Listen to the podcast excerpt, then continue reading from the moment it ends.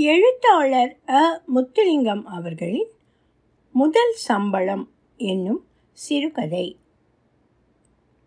வாழ்நாள் ஆசை என்று ஒவ்வொருவருக்கும் ஒன்று இருக்கும். என்னுடைய ஆசை கனடாவில் ஒரு நாளாவது வேலை செய்வது. வேலை என்றால் தொண்டு வேலை அல்ல. அது நிறைய செய்து கொண்டிருக்கிறேன். சம்பளத்துக்கு வேலை. என்ன வேலை என்றாலும் பரவாயில்லை. தோட்ட வேலை சூப்பர் மார்க்கெட்டில் வண்டில் தள்ளும் வேலை உணவகத்தில் கோப்பை எடுக்கும் அல்லது கழுவும் வேலை. மூளை உபயோகிக்கும் வேலை மட்டும் வேண்டாம். அதுவும் கணக்கு எழுதும் வேலை எனக்கு தேவையே இல்லை. வாழ்நாள் முழுக்க அதைத்தானே செய்தேன். சூப்பர் மார்க்கெட்டில் வண்டி தள்ளும் வேலைக்கு முயற்சி செய்தேன். வாடிக்கையாளர்கள் சாமான்களை வண்டியிலே வைத்து தள்ளி சென்று காரிலே சாமான்களை ஏற்றி வண்டியை விட்டு விட்டு போவார்கள். அவற்றை சேகரித்து சூப்பர் மார்க்கெட் உள்ளே கொண்டு போய் நிறுத்த வேண்டும். அதை கெடுத்தவர் புலம்பெயர்ந்த தமிழர்தான். அவர் அங்கே முப்பது வருடமாக வேலை செய்கிறாராம். இருபது வண்டிகளை சேகரித்து ஒரே அடியாக உள்ளே தள்ளி கொண்டு போவதில் ஒரு சாதனை வைத்திருந்தார். அந்த சாதனையை நான் முறியடித்து விடுவேன் என பயந்தாரோ என்னவோ அந்த வேலை எனக்கு கிடைக்காமல் தடுத்து விட்டார். வேறு பல வேலைகளுக்கு முயற்சிகள் செய்தாலும் அவை தோல்வியிலேயே முடிந்தன. இப்படி நான் சோர்ந்து போயிருந்த சமயம்தான் ஒரு நாள் அதிகாலை டெலிஃபோன் மணி அடித்தது.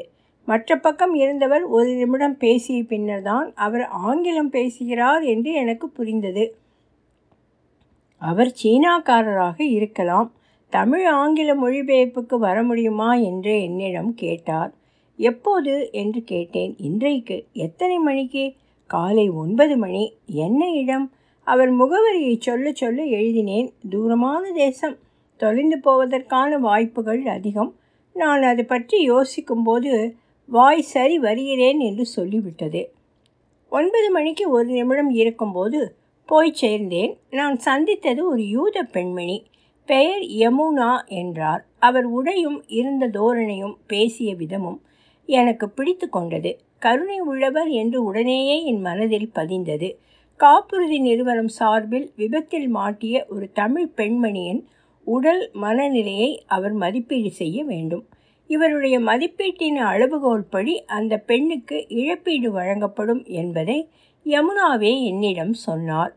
விபத்தில் காட்டிய பெண்ணின் பெயர் சின்ன நாயகி என்று எனக்கு அறிமுகம் செய்து வைத்தார். பெரிய நாயகி கேள்விப்பட்டிருக்கிறேன். சின்ன நாயகி புதிதாக இருந்தது. அவர் ஒரு திருமண விழாவுக்கு உறவுக்காரருடன் காரில் போய் கொண்டிருந்த போது வேறு காருடன் மோதி விபத்து நடந்தது. மூன்று நாள் மருத்துவமனையில் நினைவு தப்பி கிடந்தார். உடம்பில் பல இடங்களில் முறிவு தலையில் பலமான அடி காரில் பயணம் செய்த மற்றவர்கள் சிறிய காயங்களுடன் தப்பிவிட்டனர். ஒரு மாத காலமாக இவருக்கு சிகிச்சை நடந்தது. இப்பொழுது வீட்டில் இருந்து சிறிது சிறிதாக தேறி வருகிறார். இந்த விவரங்கள் நான் பின்னர் தெரிந்து கொண்டதுதான். சின்ன நாயகி கட்டையாக உருண்டையாக இருந்தார். முகத்திலே நிரந்தரமான வலி போன்ற தோற்றம். யாழ்ப்பாணத்தில் தமிழ் ஆசிரியையாக வேலை செய்து புலம் பெயர்ந்தவர். அவருக்கு கணவரும் ஒரு மகனும் மட்டுமே. நோயாளியும் மொழிபெயர்ப்பாளரும் அவர்களுக்குள் பேசுவது தடுக்கப்பட்டிருந்தது. ஆனாலும் சின்ன நாயகி இடைவேளைகளில் தன் சரிதத்தை எனக்கு சொல்லிவிடுவார். மகன் அவரை இங்கே இறக்கிவிட்டு வேலைக்கு போயிருக்கிறார். பின்னேரம் வந்து அவரை வீட்டுக்கு கூட்டி போவார். என்ற நிலைமையை எடுத்து சொல்லுங்கோ என்று அடிக்கடி எனக்கு நினைவூட்டினார். நான் மொழிபெயர்ப்பதற்கு தயாராக இருந்தேன். யமுனா ஆரம்பித்தார். இன்று எப்படி உடம்பு இருக்கிறது? வலிதான். வலி இல்லாத ஒரு நிமிடத்தை கூட நான் அனுபவித்தது கிடையாது. இரவு தூங்கினீர்களா? நித்திரை மாத்திரை போட்டுட்டு படுத்தேன். மூன்று மணி நேரம் தூங்கினேன். பின்னர் எழும்பி இன்னொரு வழி மாத்திரை போட்டேன். சிறிது நடந்தேன். சுடுதண்ணீர் வைத்து குடித்தேன். தூங்க முடியவில்லை. உங்களுக்கு சொல்லித்தந்த உடல் பயிற்சிகளை செய்கிறீர்களா? பயிற்சி செய்தால் வலி இன்னும் கூடுகிறதே. ஏதோ கொஞ்சம் ஏலக்கூடியதை செய்கிறேன். கல்யாண வீடு பிறந்தநாள் கொண்டாட்டம் இப்படியான நிகழ்வுகளுக்கு போகிறீர்களா? அப்படி போனால் உங்களுக்கு நல்லது என்று சொல்லி இருக்கிறேன் முகத்தில் சிரிப்பு வரும். போகிறேன். என்னுடைய அக்கா அதுகளுக்கு கூட்டி போவார். உங்கள் சுவாச திடீரென்று சின்ன நாயகி எழுந்து நின்று தாதி வெப்பமானியை உதறுவது போல கையை உதறினார். என்ன? என்று கேட்டபோது மருத்துவருடைய குறிப்பை மறந்துவிட்டார் என்றும் அதை எடுத்து வர வெளியே போக வேண்டும் என்றார். சிறிது நேரத்தில் குறிப்பை எடுத்து வந்து யமுனாவிடம் நீட்டினார்.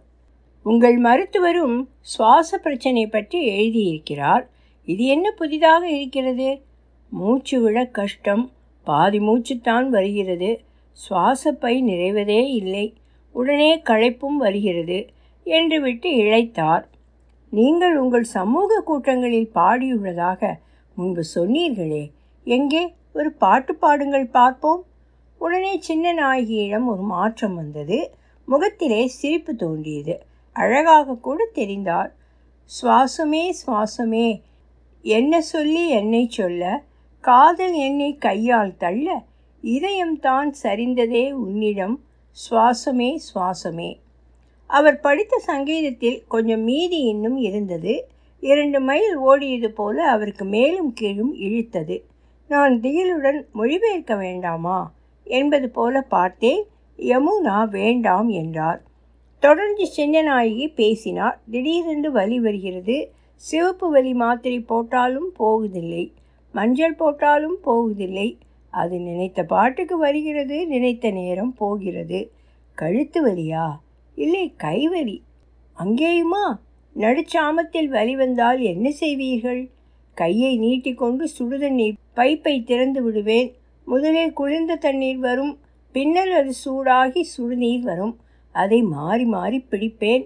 வலி போகாது கொஞ்சம் ஆறுதலாக இருக்கும். உங்கள் கணவரையும் நீங்கள்தான் பார்க்க வேண்டுமா? வேறு யார்? நான் தான் பார்க்க வேண்டும். அவர் மறதி என்னிலும் மோசம். குளிர்பெட்டியை திறந்து தலையை நுழைத்து எதையோ தேடுவார். ஆனால் மறந்துவிடும். கதவு வந்து அவர் முதுகில் அடிக்கும். அப்படியே உறைந்த கல்லை போல நிற்பார். போன தடவை உங்களுக்கு மறதி வந்தது என்று சொன்னீர்களே அதுதான் மோசம். பக்கத்து கடைக்கு போனால் என்ன சாமான் வாங்க வந்தேன் என்பது நினைவில் இல்லை.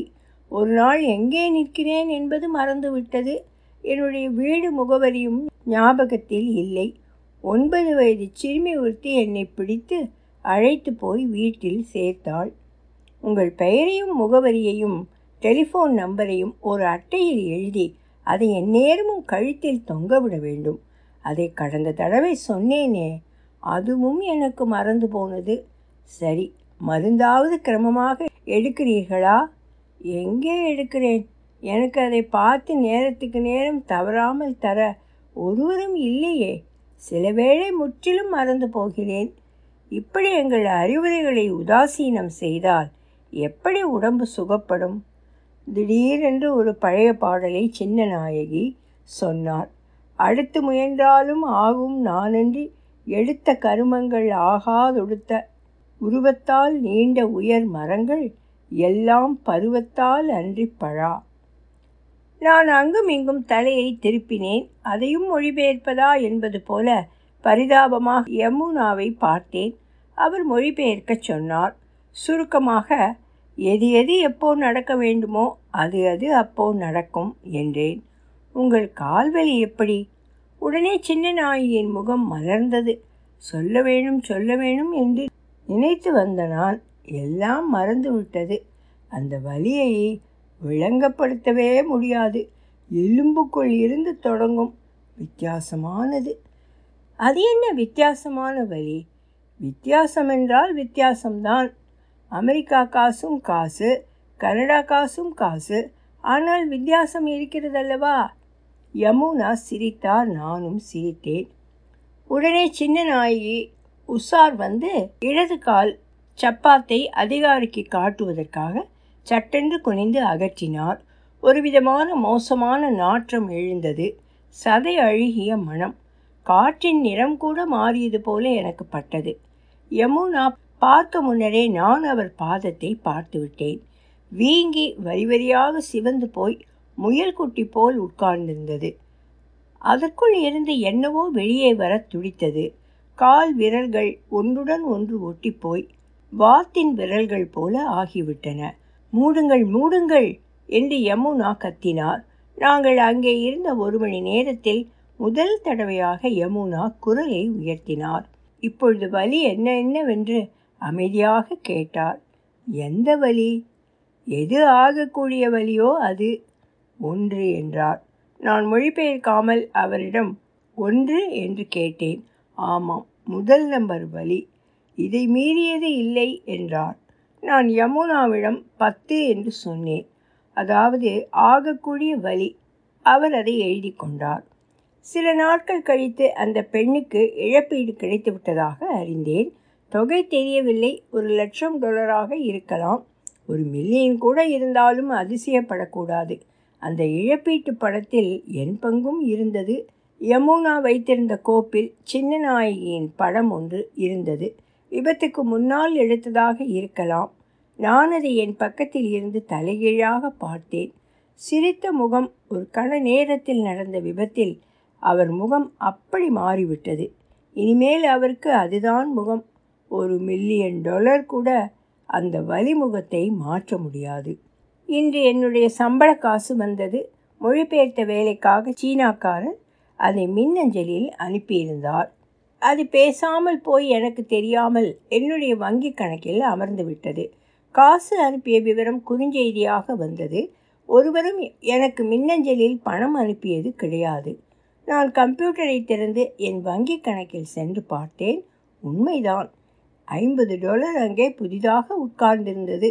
என் முதல் சம்பளம் அப்படியே அது என்ன வார்த்தை? உடம்பு எல்லாம் புலகாங்கிதம் அடைந்தது.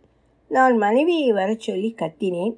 நான் கீழே நிலவரையில் கம்ப்யூட்டருக்கு முன் அமர்ந்திருந்தேன். அவர் வேலையாக மேலே இருந்தார். பன்னிரண்டு படிகளையும் ஒவ்வொன்றாக கடந்து கீழே வந்தார். நான் கம்ப்யூட்டரை காட்டினேன். அவர் நெடுநேரம் பார்த்தார். மிருக காட்சி சாலையில் நூதனமான ஒரு மிருகத்தை பார்ப்பது போல உற்று பார்த்தார். தெரிகிறதா? என்றேன். ஓமாம் ஆமாம் என்று அதிசயமாக தலையாட்டினார். ஐம்பது டாலர் அங்கே இருப்பதை அவரும் உறுதி செய்தார் என் முதல் சம்பளமாக. மனம் குதித்தது என்ன செய்வது என்ன செய்வது? ஒரு காலத்தில் இலங்கையில் பத்தொன்பது வயது நடந்தபோது எனக்கு முதல் வேலை கிடைத்தது. அரசாங்க பஸ்களின் நூற்றுக்கணக்கான டயர் நம் நம்பர்களை கணக்கெடுத்து எழுதி கொடுப்பது. என்னுடன் சேர்ந்து ஐம்பது அறுபது மாணவர்கள் வேலை செய்தார்கள். ஒரு வாரம் கழித்து வேலை முடிந்தபோது சம்பளம் தந்தார்கள். நூற்றி ஐம்பது ரூபா. முதல் சம்பளம். அத்தனை பெரிய காசை நான் பார்த்தது கிடையாது. என் அப்பாவும் பார்த்ததில்லை. என்ன செய்வதென்றே தெரியவில்லை. அன்றிரவு முழுக்க தூங்காமல் யோசித்தேன். மணிக்கு இரண்டு தடவை காசை எண்ணி பார்த்தேன். வீட்டிலேயே திருடர்கள் இருந்தால் எச்சரிக்கையாக இருப்பது நல்லது. அடுத்த நாள் கடைக்கு போய் ஒரு கைகடியாரம் வாங்கினேன். சரியாக நூற்றி ஐம்பது ரூபாய். வாயிலர் கைக்கடிகாரம். உடனேயே நேரத்தை பார்த்தேன்.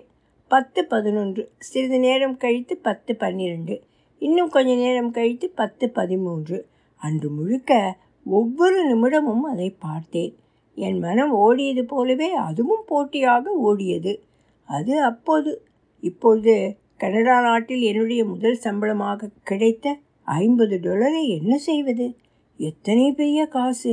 இந்திய ரூபாயில் இரண்டாயிரத்தி அறநூறு இலங்கை ரூபாயில் ஆறாயிரம் ஜப்பானிய எண்ணில் நாலாயிரத்தி இருநூறு இத்தாலியன் லீராவில் அறுபத்தி நான்காயிரத்தி நூற்றி ஐம்பது. இன்றிரவு தூங்காமல் இதை பற்றி யோசிப்போம். நாளை இரவும் யோசிப்போம். எத்தனை கொண்டாட்டமான நிகழ்வு. அதில் கொஞ்சம் வலியும் இருந்தது. ஒலி வடிவம் சரஸ்வதி தியாகராஜன் பாஸ்டன்.